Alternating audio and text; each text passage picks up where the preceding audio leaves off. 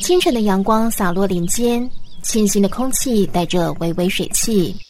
溪头是国内许多践行爱好者的首选之地，也是林樱桃通往第二人生的道路。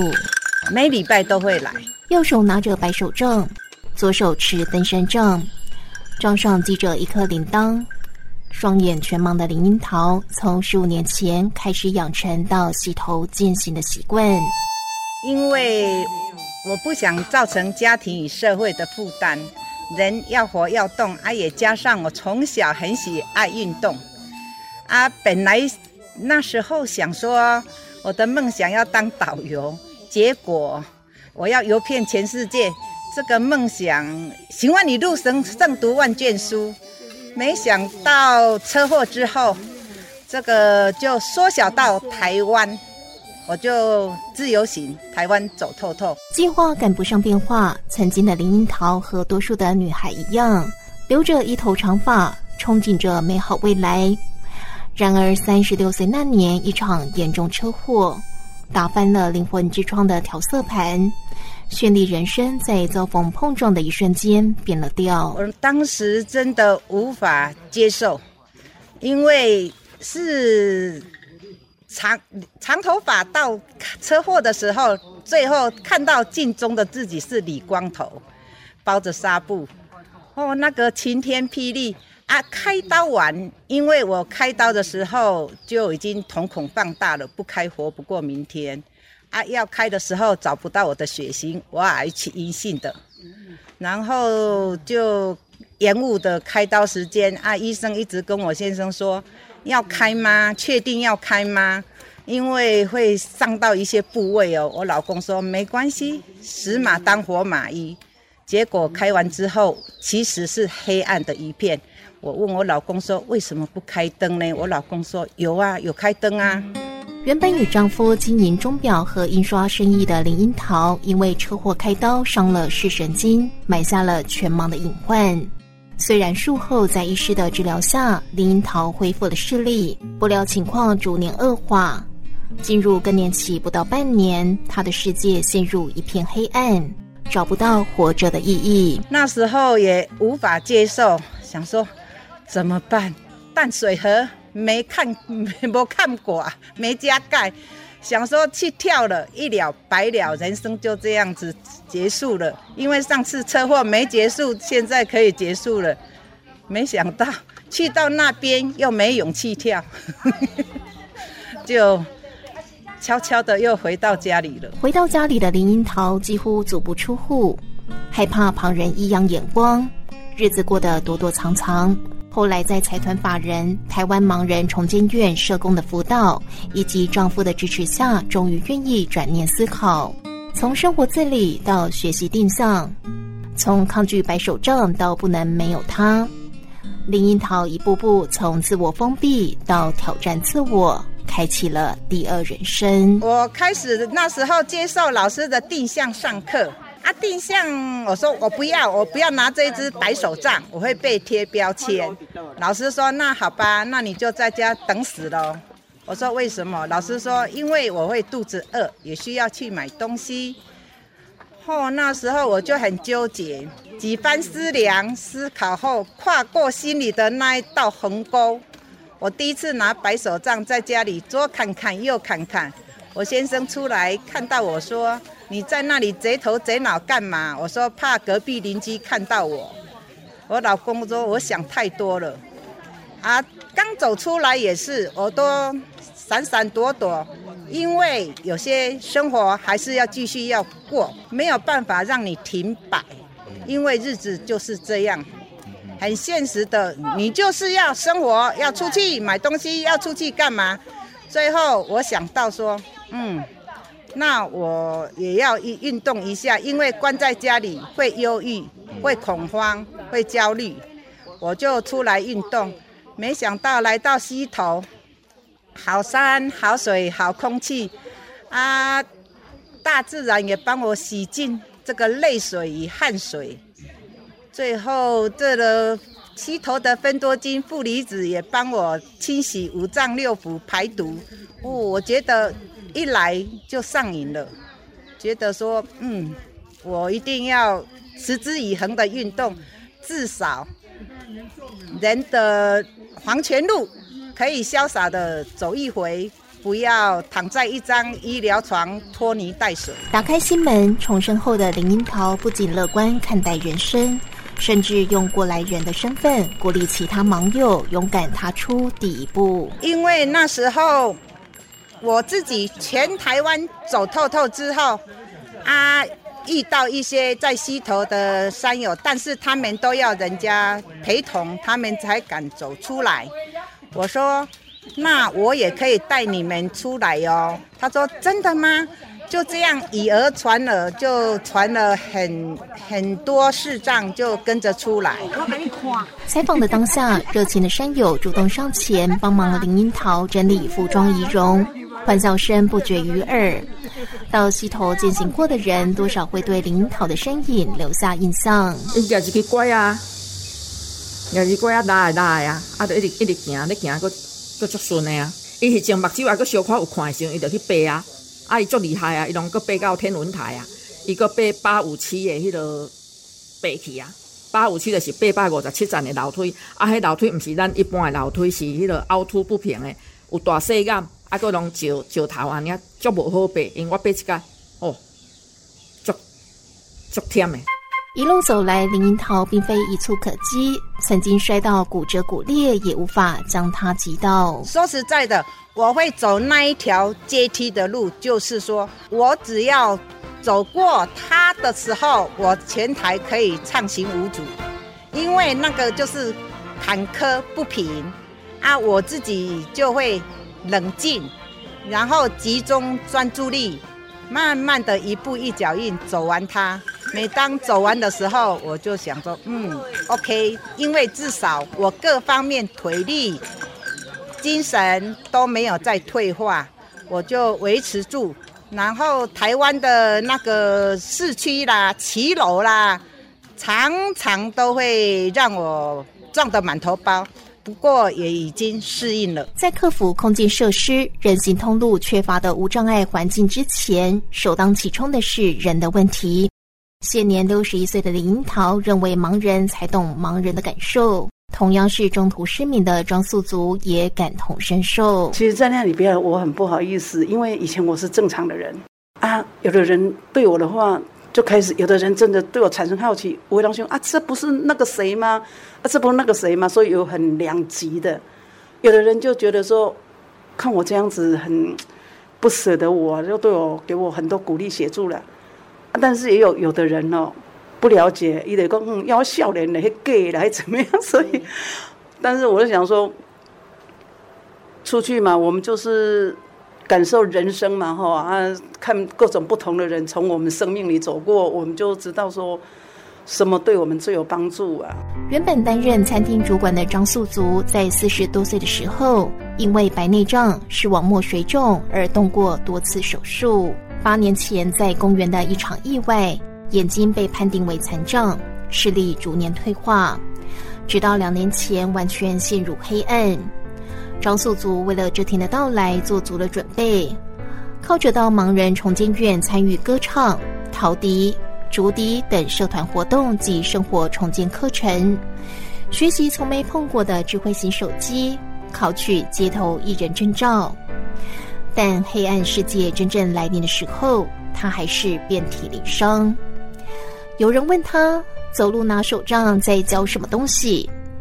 有人讽刺的说：“看不见还会吃东西，甚至要向社会局检举他在玩手机，让张素竹哭笑不得。因为以前的话，我本来是都一个人独立生活习惯了。那一开始的时候，我想说来这边是想学说盲人不一样的生活哈，但是我觉得还是有些困难呐，比方说。”嗯，我在跟正常人生活嘛，我还是回归到正常人，我周边都是正常的朋友，那变得我们的情况衔接不上了。比方说，一开始有时候我需要在正常人寻求协助的时候啊，哦，比方说我我在做要准备要练习打公司或怎么样，那正常人会不了解，伊都就不耐烦呢。坐什么富康巴士，你改别坐公车啊吼。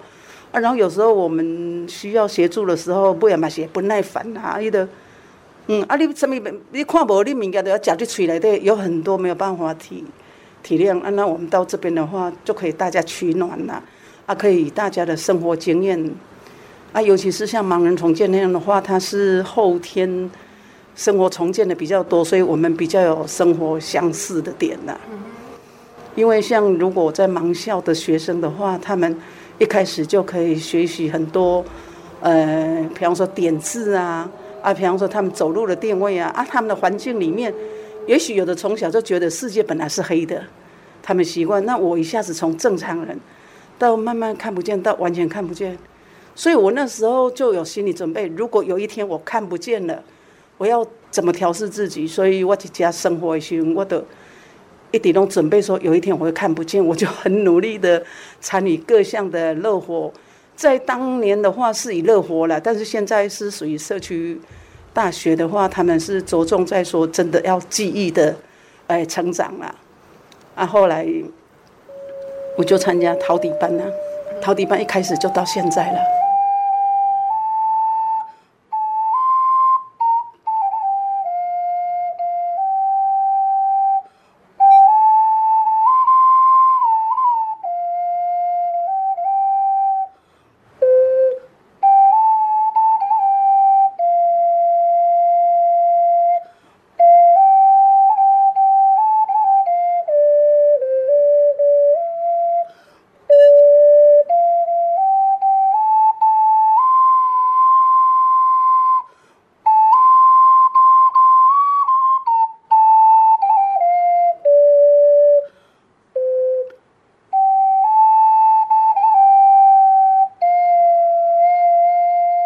强面对眼前的困境，张素竹遇强则强，任何演出的机会他都勇于尝试。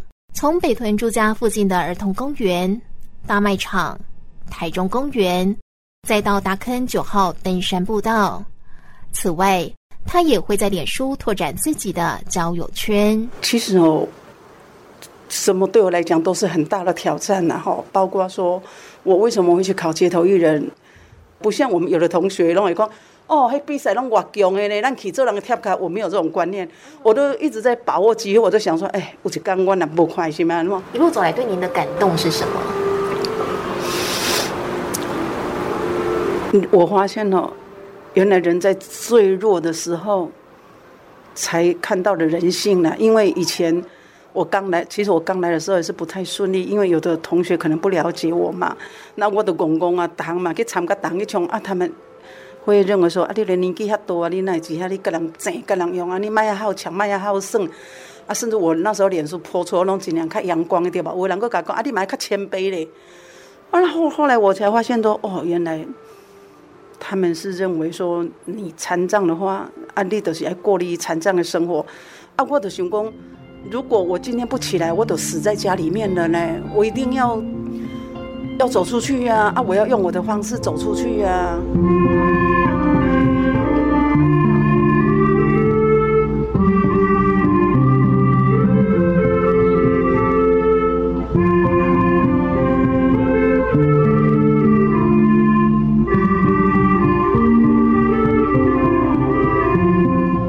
法人台湾盲人重建院中部服务中心在台中市政府社会局与台中市公益彩券盈余经费支持下，于民国一百零四年开设陶笛班，隔年成立演不完陶笛乐团。顾名思义，就是眼睛不想工作，休息去业。陶笛班的学员来自各行各业，张素族就是其中一员。除了视障者。也有陪同的家属或朋友加入。上课前已经有同学开始预习。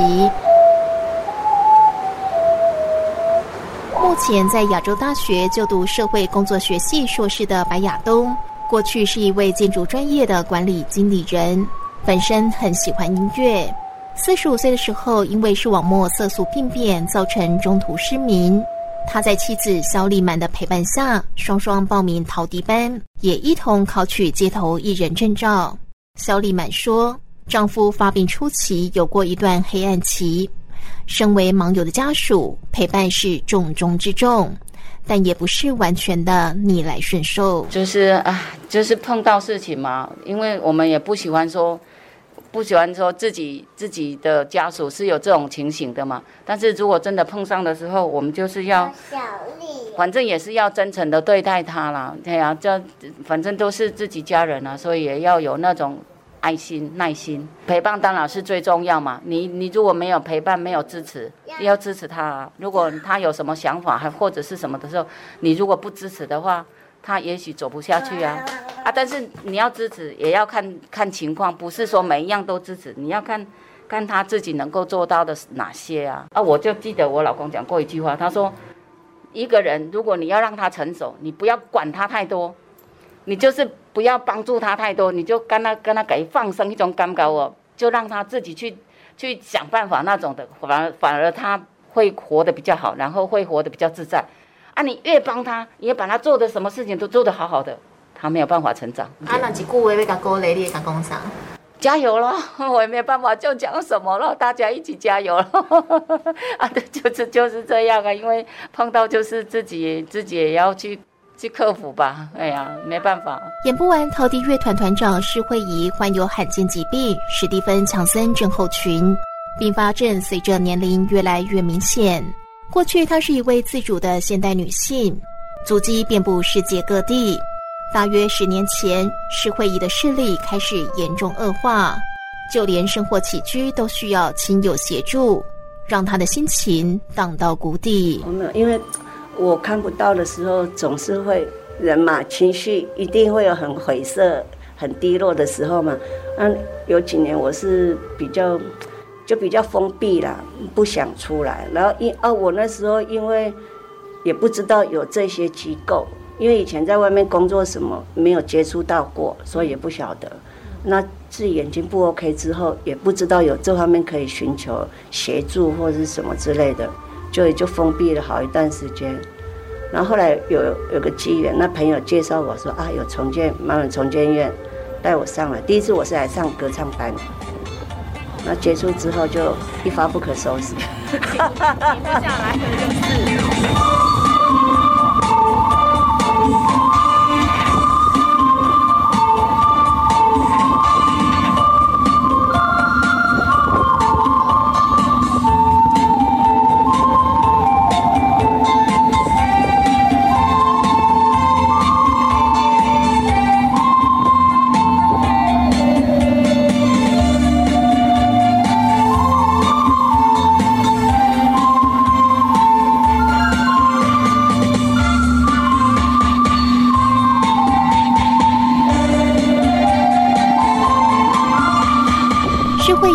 享受和团员们一起表演时的热情与专注。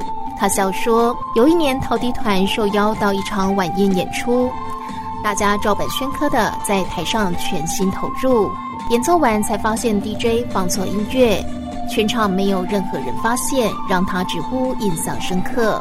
内心也正筹划着未来的蓝图。那我是想，以后如果有机会，我希望，因为毕竟我们出门不容易。”那还好，我们乐团里面都也有一些家，就是陪家人的陪同或是志工的陪同一起学，所以可以跟我们大家出去。我希望我们可以背着背包，然后去搭火车，然后出去玩，然后同时我要接下当地可以有地方让我们表演，那我们就边玩边表演。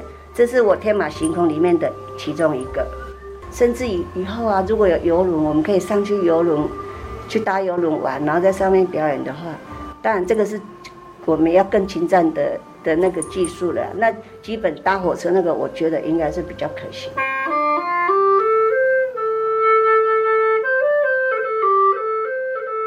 我们现在上的课程的所用的乐器，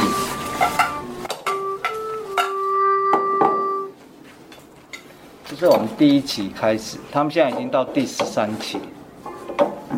一年两期，一年两期。台湾陶笛文化交流协会创会理事长，同时也是演不完陶笛乐团指导教师之一的李锦敏说：“重建院的视障者大多是后天失明，而非从小就接受国家的视障教育。授课的最大困难点在于将文字转化成语音。最大困难的点就是乐谱，怎样把乐谱、文字、音乐的东西变成一个语音的关系。所以我们就请了老师，把所有的乐谱把它唱成音符。望中风，嗦嗦拉哆。当他听到这个声音的时候，他会对照，把谱背起来。那我们只要告诉他收在哪一个位置，他就把对应的位置、声音跟位置是对应起来。嗯，最难的，就是怎样把谱传递到他们的，把它背起来。可是他们背谱是超级快的，我们所有学员里面他们是背最快的，在很短时间就可以把所有谱都背起来。到目前来讲，他们大概可以背两百首。其实我们对视障教育都的音乐教育都着重在点字，专业的全盲者的。当然，后期市民人，其实我们并没有没有政府并没有没有很完善的这个部分。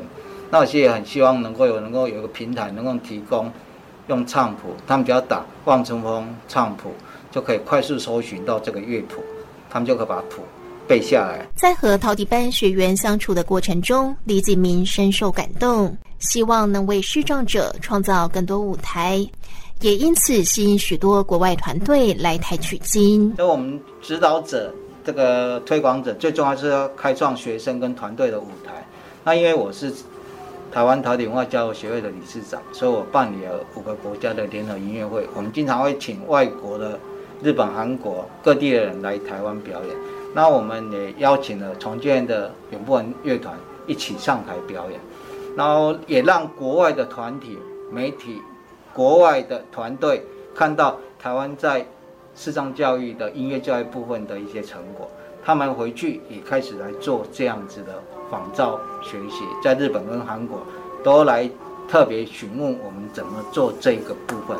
疫情期间，为了让学习不中断，李景明和台湾盲人重建院自制吹奏乐器口罩，并透过通讯软体视讯上课，相互交流。我们现在在教学，然后等一下我们就要一个一个吹了。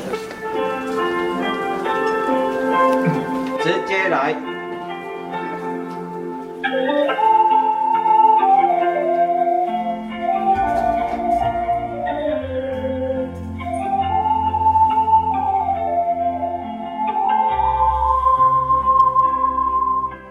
那个谢大哥，开麦克风。好，开了。听得到老师的声音吗？听得到。得到，老师好。好，你们两个准备哦，你们。你们不用不用，你在这里就不用开了，老师都在这里了。他们是人在人在园林哈。翠兰，你在机场就不勉强，你在机场吹恐怕会被人家抓起来。我我回来了啦，你看我上线吗？你有带陶底吗？上线。你有陶，你有带陶笛？我有啊，我有带陶底，我我有带那个宝屋。然后你先吹宝屋吗？你先吹。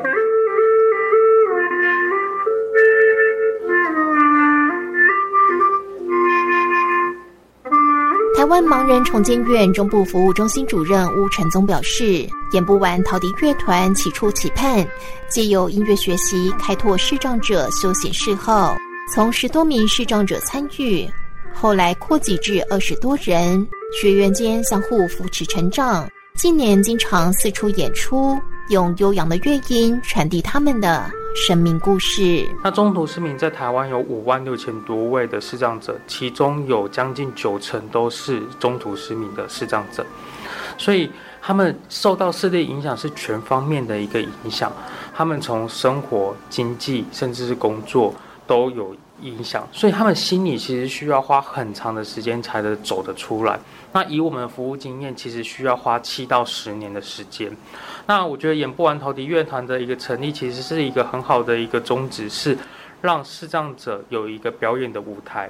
那同时有一个更棒的方式，是让尚未走出来视障者有一个标杆可以学习的一个机会，让社会大众更加认识视障者可以透过学习。感官的一个方式，多元，包含听觉、触觉不同的方式学习，在我们生活上也可以过个一般。那我们很期待是，他们可以超越过去的自己，回复到社会之后，可以让这样子的一个力量展现出来，让社会上是更加的和谐。指导教师李锦明强调，音乐可以疗愈人心，凭借学习乐器。除了让生长者走出家门、走入人群，还能提升心肺功能，尤其是管乐器。不过，教学领域还需要有更多人力的投入与支持。我们怎么用音乐去帮助更需要音乐的？哎，那一般教音乐的人已经太多了，非常的多。但是，真正投注在这一些特殊人人士身上的音乐教育，其实是非常少，因为没有人来跟他们分享，做这样的分享。如果有更多老师愿意投入像这样的区块，愿意去付出，然后做这些事情。我想这样的推广会让更多这个身障的朋友能够做更多的学习。那主要应该还有一个媒介，就是重建是我们的媒介，因为他把这一些很需要让他们走出来的人，全部把它集中在一起。然后我们尽量用我们的能力，让他学到最多的，而且是多元的，不会单向的。然后大家互相配合，必须要中心的辅导，老师的付出，学员愿意踏出那一个家门。这样可以帮助更多的家庭跟更多的这个视障的朋友。后天视障者因为曾经拥有，所以失去的当下对他们的冲击更是难以想象。总想问，为什么不开灯呢？而林樱桃、张素竹、施慧仪在跌跌撞撞中突破孤独与绝望的心房。如今，林樱桃经常在重建院与视障者及家属分享走出黑暗的经验，也带着盲友游山玩水，走遍台湾，实践当导游的梦想。张素竹沉醉在街头艺人的人生舞台，每当有人附和他的演出，内心就充满喜悦与感动。施慧仪则继续引领陶笛班向前迈进，他们点亮心中的明灯，开启新的世界。也邀请同为视障的朋友放眼未来，人生还是充满光明与希望。基本上，心理影响生理，只要心有打开，他们就可以走出来。要走出去才有希望的。我觉得迈开的那个第一第一次的那第一步很重要。如果你若愿意踏出第一步，你后边的路就快啊。